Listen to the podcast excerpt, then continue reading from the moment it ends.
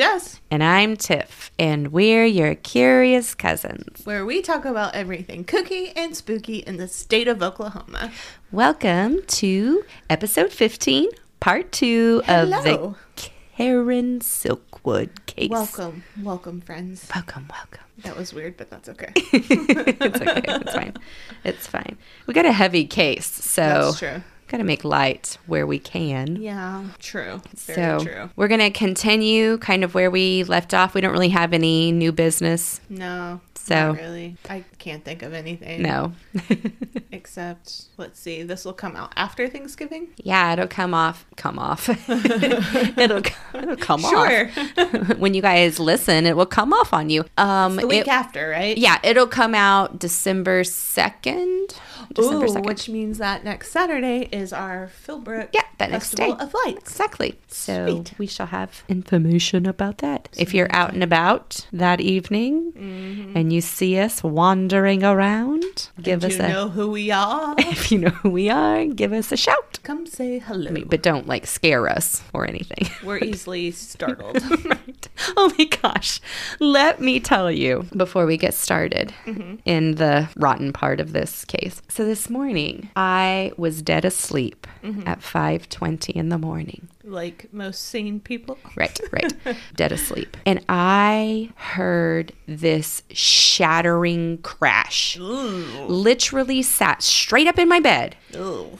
Heart pounding. What was that? Mm-hmm. My husband leaves for work at about 5:15 ish. Yeah, it's a gross hour. Yes. So, yeah, it's the grossest hour. The grossest hour.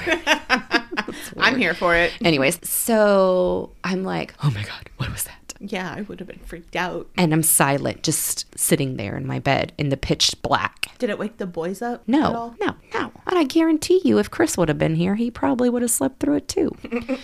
anyway, That's when you smack him and be like, hey, I, hey, get I up. do it all the time. I'm like, do you expect me to get up and protect us all? No. I'm a girl who might be trigger happy. I don't know. Let's not test this theory. So I get up and I'm like, it had to have come from the kitchen because mm-hmm. something shattered on tile. So I go and turn on the kitchen lights. There's nothing on the floor anywhere. I look in the dining room, nothing on the floor. Look in the laundry room, nothing. Maybe it came through my bathroom. Go in there, nothing. Mm-hmm. Go into the other two bathrooms, nothing. And I was like, I am not crazy. I heard that. Yeah. Oh, that would freak me out. There's no one else here, so I can't, you know, collaborate my story. Right. All right, well, I'm awake. I might as well get ready now. So I get ready and I go about, I like to get completely ready for work mm-hmm. and with lunches made before my kids wake up. Well, it's So- probably just easier. Oh, absolutely. So my kids get up at about seven. They get completely ready. I was like getting my coat or something out of the coat closet and I walk and I see just these brown pieces all over the entranceway of my house. Hmm. And didn't dawn on me at 5:30 in the morning that there's tile there Right. and I had a giant M on the wall. I've had it for years and uh-huh. years, probably almost 10 years. It had fallen off the wall and just shattered. Mm. So that's what it was. No one was trying to break in. I almost took a What picture a of weird it. thing, though. Right. It was very strange because it's like on the wall and there's all these other things around it. And I don't know how that was the thing that chose. Apparently, Adonis wanted you to get up at 5:20 in the morning. blame everything on now.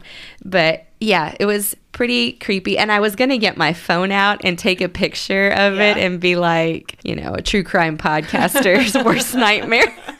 to wake up with something Oh, weirdly right. crashed in their house. But yeah, so well, that to be happened to woken me. up like that, it's startling. Oh my gosh, I know. It's oh. And then to not be able to find it. And of course, by the time I was in the shower, I was like, Did you really hear something? Like maybe Yeah, you were it- dreaming. I was gonna say you probably thought you were losing your mind. oh, exactly. Yeah. Don't worry. you found it. I was right. I found it. We left off at the point where Karen Silkwood had left mm-hmm. her union meeting on November 13th. She had been, she had just recently come back from Los Alamos, New Mexico, where mm-hmm. she was told that she wasn't terribly I, terribly i don't know if that's the good word for it but she was contaminated but not to the levels that they were super concerned with I mean, for me, any contamination is Right. not good. yeah any contamination No, is too you. much contamination Not today, Satan. So she had expressed some fear for her health at this point. She had also expressed to a friend that she was, after the union meeting, mm-hmm. on her way to Oklahoma City to meet with some DC union representatives and an author or author, reporter author mm-hmm. from the New York Times to mm-hmm. hand over her evidence that records had been falsified and that safety measures had been cut and corners had been cut and things were just not going well at the Yeah. Kerr McGee factory in Crescent. Well, you know, and I got to thinking, her being a science person, mm-hmm. she obviously knew the effects or the possible effects of the plutonium and I don't know I that mean- she did because she was being told when she first got a job there that it wasn't dangerous. It Well, didn't I cause would just- cancer. I just, well, I think surely after a while, like she's starting to question. Yeah. Oh, I'm sure. I'm sure. Because, And we'll get there. We'll get to the conspiracies behind what sh- they think she knew, what they think she should have known, that mm-hmm. kind of stuff. yeah.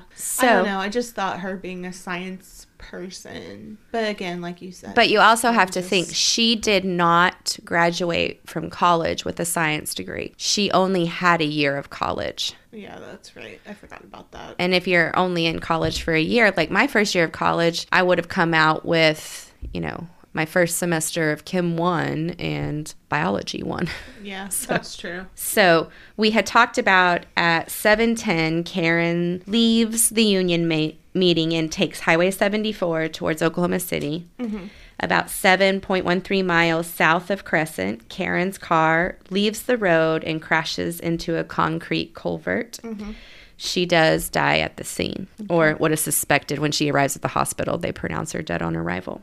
At 7:30, a trucker is driving by and discovers the wreck and reports it to the Guthrie police. OHP arrives a few minutes later and then is followed by an ambulance from Guthrie and takes her to Logan County Hospital, where, like I said, she was pronounced dead on arrival. It takes two wreckers to remove her car. At midnight, the OHP officer, he leaves the scene after taking measurements and taking evidence. It is said in one source that there were papers mm-hmm. flying all over the place or near the site of the crash, and he claims that he picked all the papers up, Mm-hmm. assuming they were hers, mm-hmm. and put them in the car. Okay. It is then stated the next time that he sees the vehicle, mm-hmm. those papers are no longer there.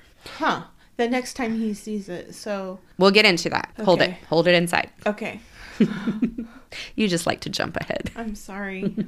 Can't help it. The OHP officer leaves around midnight, but shortly after he arrives home, the AEC calls him. The highway patrolman? Mm-hmm. Okay. calls and they want to examine the car. Fagan, Officer Fagan, he's the OHP officer, he meets the AEC or who he believes to be them because he's never told for sure like mm-hmm. who these people are going to be. Mm-hmm. So he meets with them at the garage that had taken her car from the wrecker. Okay. The men look through the car.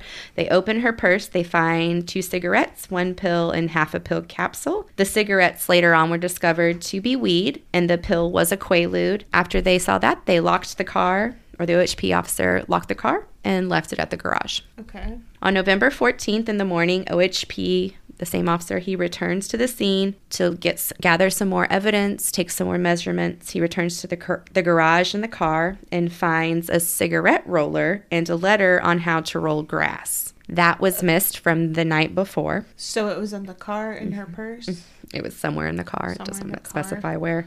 That seems interesting. So all personal belongings that he finds in the car at the time, he places into an oil case and seals them. Mm-hmm. I'm not 100% sure what an oil case is. Mm-hmm. It must be some sort of evidence box Yeah, or case. Kind of, yeah. OHP then at this time suggests that Karen fell asleep at the wheel and left the road, that there is no evidence of another car that is involved, and that's their reporting on the crash. Based off what they just saw, not based on Mm-hmm. All the evidence that- autopsy or No. anything like that. No.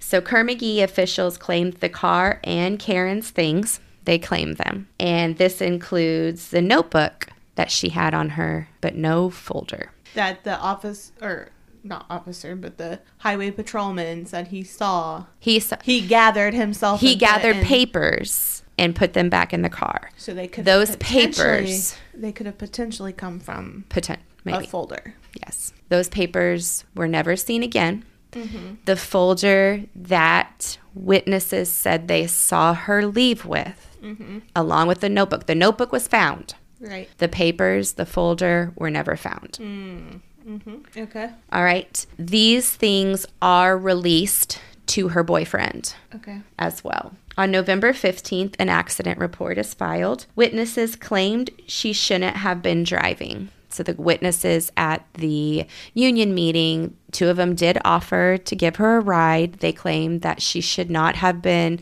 driving. They thought that she was emotionally distressed, nervous about both the interview coming up, what she was turning in mm-hmm. to these officials from DC and the New York Times, on top of the fact that her health was out of whack Right.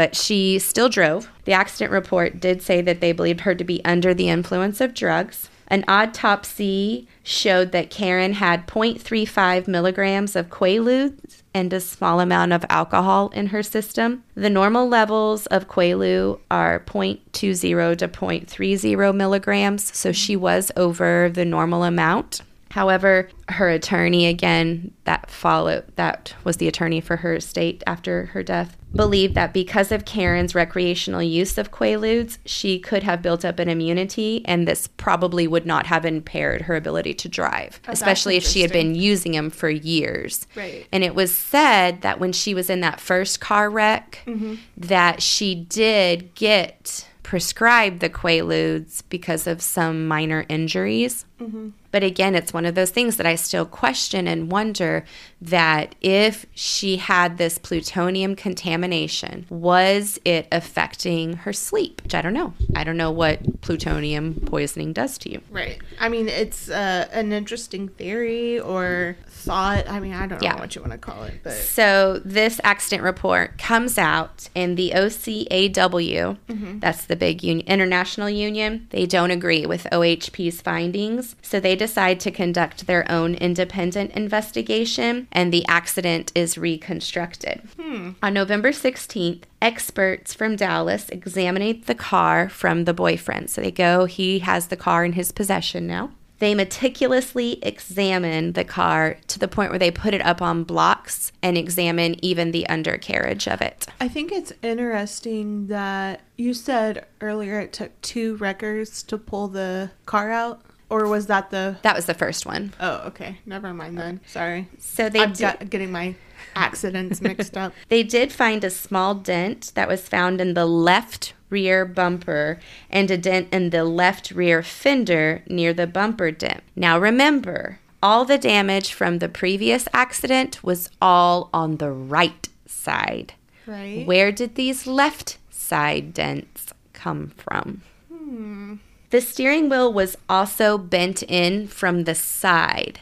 Now, I don't know if that was normal for car steering wheels in the 1970s for them to bend. I, It's hard to imagine a steering wheel bending. especially today, Right. today's steering wheels bending, I don't think they do. Maybe they do. I don't know. I've never been in an accident that would warrant. Right, Knock we're on knocking wood. on wood right now.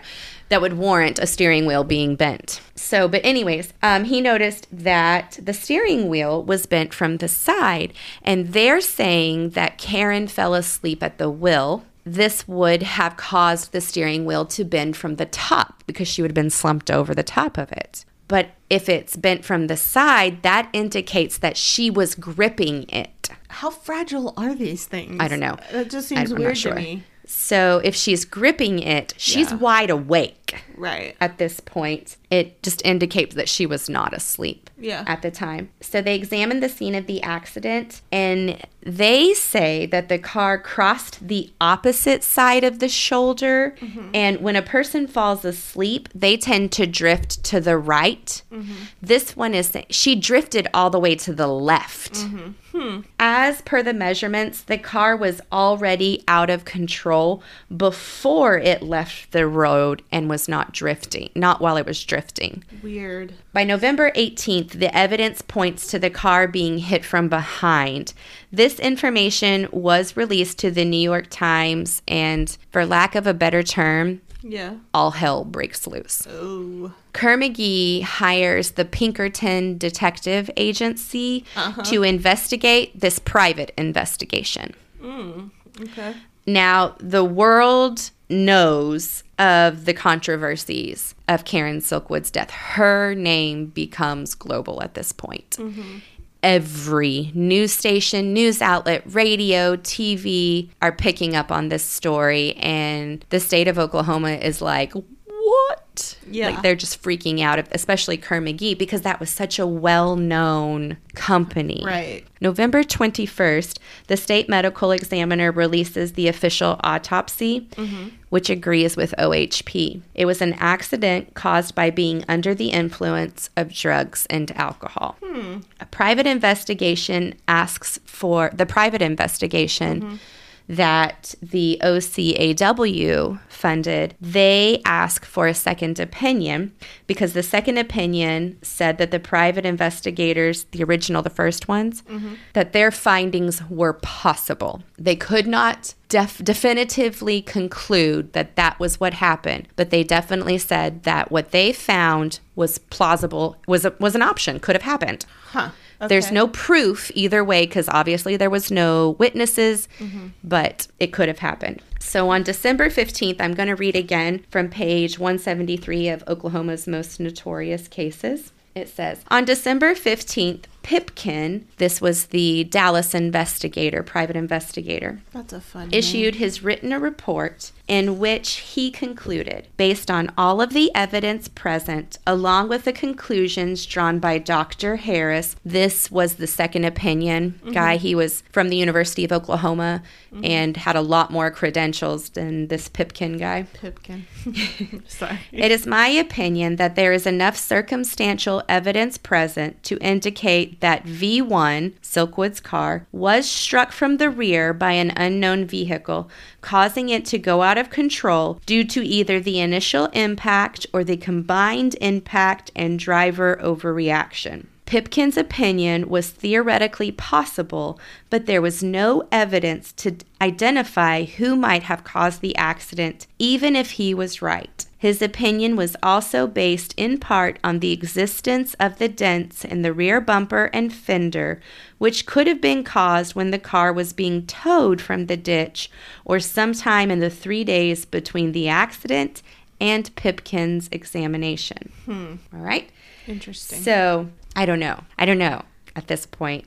it, it just seems suspicious to me. Yes. Yeah. It's And even if Kerr McGee had nothing to do with it, I feel like there's more to it than we know. Mm-hmm. I think so. I mean, I feel like that's obvious, but yeah. So much media coverage has now befallen Mm-hmm. Kerr McGee, the state of Oklahoma, the Silkwood family. Mm-hmm. By January 11th of 1975, OHP reinvestigates the crash because there's enough question now that maybe they missed something. right. Okay. However, their investigation confirms their previous findings that she, it was an accident. She fell asleep at the wheel, lost control of the car, hit the culvert. Hmm. So the story becomes international. It's all over TV and newspapers, nationwide radios, even news outlets in England and France are picking up on it. And oh wow, that far? yeah, Kerr McGee was shocked by the public interest in it. Oh, I bet. The nation is starting to view Kerr McGee as the bad guys. Mm-hmm.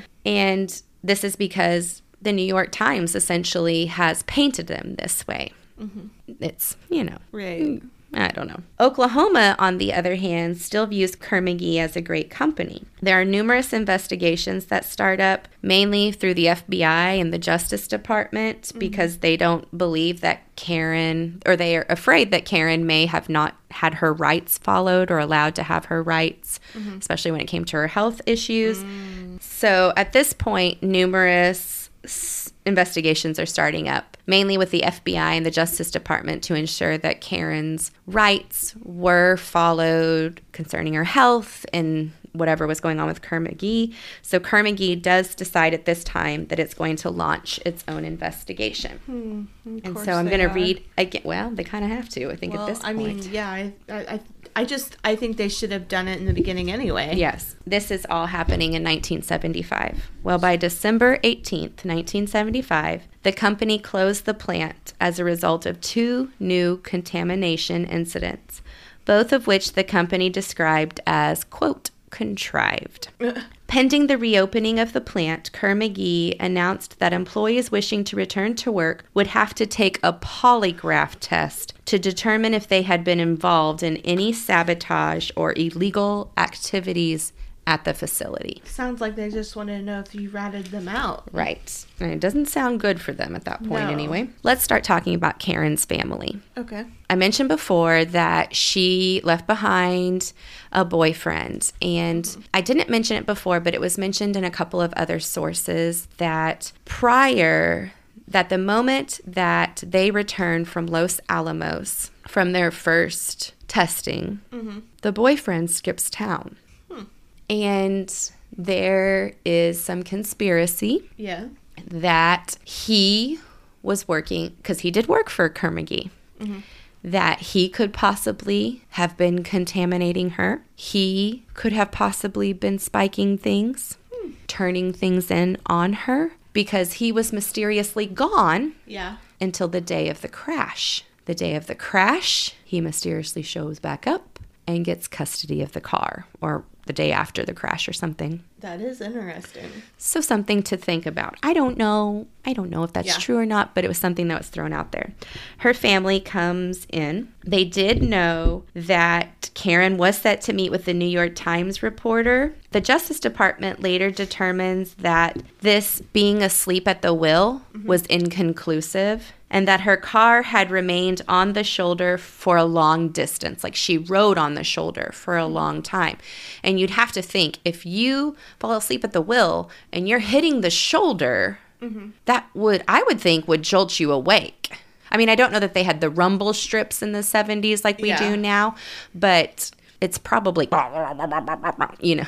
It's probably not as smooth. No, I would think so. Like she had been prevented, like they, the Justice Department kind of thought that maybe she had been prevented from re entering the road. Mm-hmm. Maybe she had been pushed. Maybe there was a car that wouldn't mm-hmm. allow her room to get back onto the road. Mm-hmm. Just something other to think about. Uh, those odd dents to her fender and dents that could not have happened with a mm-hmm. head on collision. Yeah. Why were there dents in the back of her car? Right. Now, are it, they sure? I mean, well, then you have to think, well, were they there? No, her family does not. Her family says that there were dents on the right side from her previous accident, right. but there were no dents on the left side. Now, some people even I think some of How the record these- drivers said that those dents could have been caused when they were pulling her car out. Yeah. But okay. well, there's no guarantee. Nobody nobody nobody, knows. nobody reported on that. There are documents of evidence of negligence that were missing. Like I said, all those documents were missing. Mm-hmm. All of her proof that Kerr-McGee wasn't um, caring for their employees, all that stuff was missing. And her family was like, Where's all that stuff? Right. Like her family knew that she was doing this. Right. They knew that she was an activist, that she was involved in this, and they wanted to know where all this stuff was. Mm-hmm. Especially when there were people at that union meeting claiming that she had it on her. Right. That sh- they saw her get in the car with it. Yeah. Where'd it go? Right. But was she really murdered? That's the question that we'll probably know the answer to. There's the conspiracy or the thought that maybe someone was just meant to scare her. And it went too far. And it went too far, which could happen. Yeah. Could happen. I mean, that's very plausible. yeah. I mean, it's just as plausible in my mind to think that that happened. I think that someone meaning to scare her is as plausible as her falling asleep at the wheel. That's true. Yeah. Maybe they did take it too far. Or even in a thought that maybe she was run off the road mm-hmm. on accident. Mm-hmm. And maybe someone didn't know she hit the culvert, or maybe they did and they got scared, you know, or maybe she really did fall asleep at the wheel. Mm-hmm. I don't know.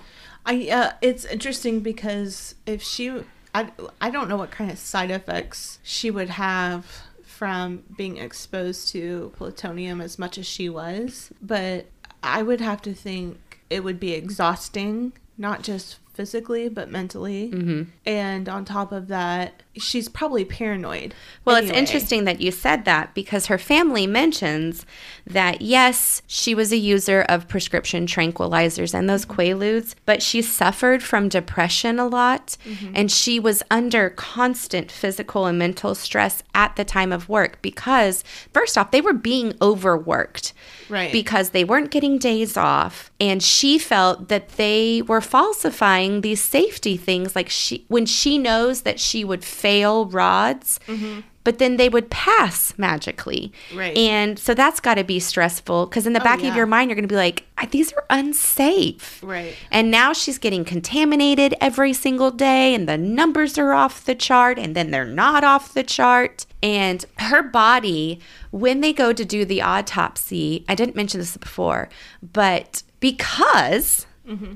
She had been exposed to plutonium, they just the regular medical examiner couldn't examine her, wouldn't examine her. I mean, would you go touch someone knowing that they had plutonium poisoning? No. So her body had to be, they had to wait for people or physicians, autopsy physicians or uh, medical examiners who could handle this plutonium ex- exposure Yeah. and safely be able to autopsy her body. It had to happen a few days later. That's interesting.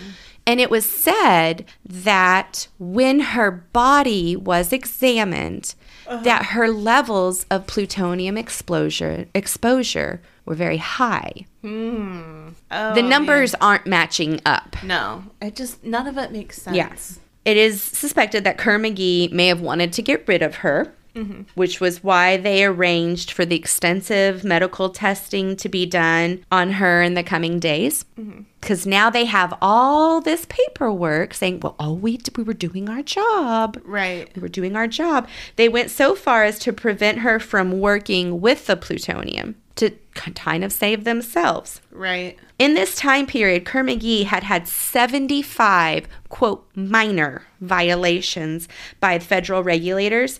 Contamination was a reoccurring problem at the plant, period. It was a reoccurring problem. Right. I'm going to tell you right now if it wasn't Karen Silkwood, it probably would have been someone else. Uh, Well, yeah. And I, how many people right now are suffering the effects from right. that? There's probably lots of them. Oh yeah. There's gotta So be. the training was inadequate, radiation monitoring was lax, security was lax. The uranium had simply been known to go home with in workers' pockets to Yeah. be found with their kids. the Oh, good grief. In late teen- 1976, the Silkwood family files a civil suit against Kerr McGee. Okay. It is the conspiracy and negligence. Mm-hmm. And 100%, I think they had every right to do that. Mm-hmm. Because even if you look at this as potentially Karen poisoning herself, let's mm-hmm. say, still, she was able to get that plutonium out of the plant, which she should have never been able to get out of the plant in the first place. Right. She was able to somehow contaminate herself while you would think under surveillance. And she, you know, so there was somewhere there was a hiccup in the line. Yes. On May 18th of 1979, a federal trial awards the Silkwood family 10.5 million dollars. Wow. The suit was filed in 76 though. Mm-hmm. So this went on. This was one of the longest trials in Oklahoma history up until this point. Wow. The decision was reversed by an appeals court. Oh my goodness. However, The U.S. Supreme Court then rules in the Silkwood in their favor. Yeah. There was a retrial, though, in 1986 because Kerr-McGee did not want to pay $10 million.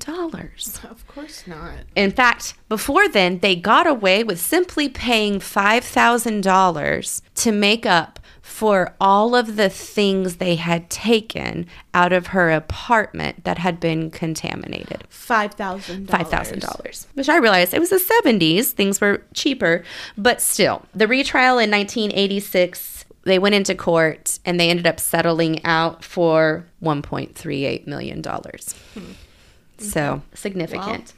I And- hope that went to her children. Yeah. In 1983, Hollywood produces the movie Silkwood starring Meryl Streep. It turns Karen into a sort of martyr. Hmm. Is she 100%? Well, she obviously wasn't one hundred percent innocent. No. I mean, because if she's smoking weed and I, I don't want to say abusing her quaaludes because we don't know, you know, what her situation was. But I can't imagine if you're under any kind of influence, you shouldn't be driving regardless. You know No. what I mean? No. So I'm not, I'm not, I'm not, I don't want to sound like I'm victim, victim shaming, but it's like there's just so many aspects of this case that we don't know mm-hmm. to, to get a like conclusion on, Yeah. on anything. Exactly. It's I don't know. This movie turns Karen kind of into a martyr at this point. Mm-hmm. Her name is Household now. In 1985, the New York Times article reported that the fuel rods Karen had warned about worked normally in a reactor in Hanford, Washington. However, within weeks, Kerr McGee was forced to close the Gore, Oklahoma uranium plant due to an accident where one person died and dozens were injured. Kerr McGee at this point leaves the nuclear power industry. Oh, that's interesting. Mm-hmm. Huh. Since 1977, the Cimarron facility has been decommissioning or being cleaned up. Hmm. 1977. Wow. Oh, don't worry. You, this gets Oh, disgustingly angry. It covers roughly 840 acres, Uh huh. and it was supposed to be overseen by the Nuclear Regulatory Commission. Uh-huh. But as of 2006, when Kerr-McGee merges with another energy company, nothing's really been done with this. That was 16 years ago. Yeah. In 2009, the company overseeing the cleanup went bankrupt. So a trust has assumed the responsibility, and some progress has been made to return the land to normal. Oh my gosh. So- I don't even know what to say to that. right. That for 20 years it was just sitting there. yeah. And we're talking about levels of plutonium that aren't Chernobyl levels, mm-hmm. but they're still not good. Right. As of the latest findings, it had removed roughly 500,000 cubic feet of contaminated soil. However, the groundwater has been contaminated, including with um, uranium nitrate and fluoride. And as of 2018, they considered pumping out and treating the groundwater, but that wasn't Pumping to. it out to where? That's a good question. I don't know. Where would you? I don't know where you would put it. I don't know how much water is like where. I don't know. That's a good question. I have no idea. The cleanup of this area is proposed to end by 2032. Jeez. We're still 10 years away. This happened in 1977 when they closed it. Oh wow. And it won't be done being cleaned up until 2032. That so is so crazy. That's It's- just so crazy. it's just it's insane it's crazy and there's so many questions that honestly when i look at it i think that i, I don't know i can't tell you was she murdered there's a I- part of me that the being scared Yes. By that's another car that that is the most I think you're onto something with it just seems more right, I guess. Mm-hmm. That someone trying to scare her mhm, and maybe it, it had gone too far. Yeah. And whether that was, you know, they maybe were just trying to rear end her a little bit, give her a little scare, and then it just completely backfired and And it would go along with the thought that she, I don't know if she was purposely contaminating herself. That's a brave move. In my mind, that's a brave move. You don't know what it's going to do. But when you think about it, maybe someone else was trying to scare her enough that maybe she would quit or she would leave Right. and they contaminated her or contaminate because what i don't get is how did the contamination get on the inside of her glove Right. When there's no holes or Exactly. anything. That is what's questionable because in my mind, she clearly probably isn't the only worker who worked in that. Maybe they worked in shifts. So someone else was also, were they using that box too? Or was just that box assigned to her? And if someone else was using it, was weren't wouldn't those people be just as contaminated as her? right. I Yeah. just, it's hard for me to imagine. But also, if you think about it, let's go back to that bologna sandwich. Right. It's contaminated. right. Did she eat it? Did she eat it? Yeah. The only way, if it is in her urine, Mm-hmm. if it is in her feces, she had to have eaten it, right? I, I, that would make sense. She had to have me. eaten it. And if she ate it, first off, please let me know if you washed your hands. I don't know. I just, but if she ate it, did she know she was contaminated? I mean, here's the deal if she spilt her urine on her hands and she cleaned it up, and she didn't wash her hands, mm. and then she made her sandwich. Mm-hmm. And then she ate it. All of us COVID kitties know that there are a bazillion germs mm-hmm. that are on her hand that she literally just put into her body, Right. including plutonium. Yeah. That would be, in my mind, accidental. Yes. Especially Gross, if- accidental. Yes. Yes. If yes. If you go back to the claims that these people were inadequately trained, mm-hmm. even though she had a strong science background, not really a background, an interest, Right. was she 100% aware of what this plutonium could potentially do to her? That's true. Well, and I think one thing that I keep coming back to is the paperwork that was in the folder in the car. And I just think it's odd that OHP, you know, I don't want to say it closes out his case, but he finishes his report or whatever he did, goes home to, you know, relax, get just get off shift, and then he gets a call from these people that are like, "Oh, hey, we're from wherever we are and we need Yeah. to confiscate the car." I just kind of feel like at that point it was late Mm-hmm. and it could have waited till the next day. I don't know. Maybe he did go the next day. Maybe he went a few hours later. I don't know if he immediately went. Well, it just uh it's just still seems suspicious to me. Yeah. And the fact that he picked up these papers, Here's my question Why would OHP release the car to Kerr McGee before they released it to her family? I don't know. That's a great question. Because question. here's my thing if I were to get into a car accident, Mm-hmm. it's not like OEA, which is the Oklahoma Education Association, is going to come claim my car before my husband gets to claim my car, before Right. my even my father could come and claim my car. Right. And again, we're looking at it through the lens of 2022 Right. and not Well, 1974. because I'm thinking how easy, like, if those papers were in the car when they went to go, you know, dig through her purse and Mm-hmm. found whatever it was that they were looking for in that sense, I don't see it being that difficult to slip some papers into a hidey place, you know. I mean, did, on your did you have an overcoat on? It was November. You probably So, had a coat on. I mean, I'm not saying that's what happened. I'm just saying I could. But we're not saying that's not what happened. You know what I mean? Like, Exactly. I don't know. I that's just that's always been a big a big thing in this case is where did all her evidence go? yeah yeah Because she left around 7:10 p.m. by 7:30 she's dead. right She was seen leaving with those folders. It is believed she made no other stops. No one ever saw her stop anywhere else. And in fact, if you drove from where she was to where she died, the timing worked out. yeah. Hmm. So, I don't know. Just so many questions. and right. We'll and never it's have the answer. a lot of the but- questions like how many people knew who she was meeting with? Mm-hmm. How many people, you know, you don't know. Money talks. Money, you know, money shuts people up. Right. And I can definitely see Well- that you do this, that, and this. You Uh-huh. and we pay you X amount of dollars, get you out of town for a few days, and you'll be fine. Well, and the fact that she was making a stink about certain aspects of the workplace. I mean, And that she was a woman.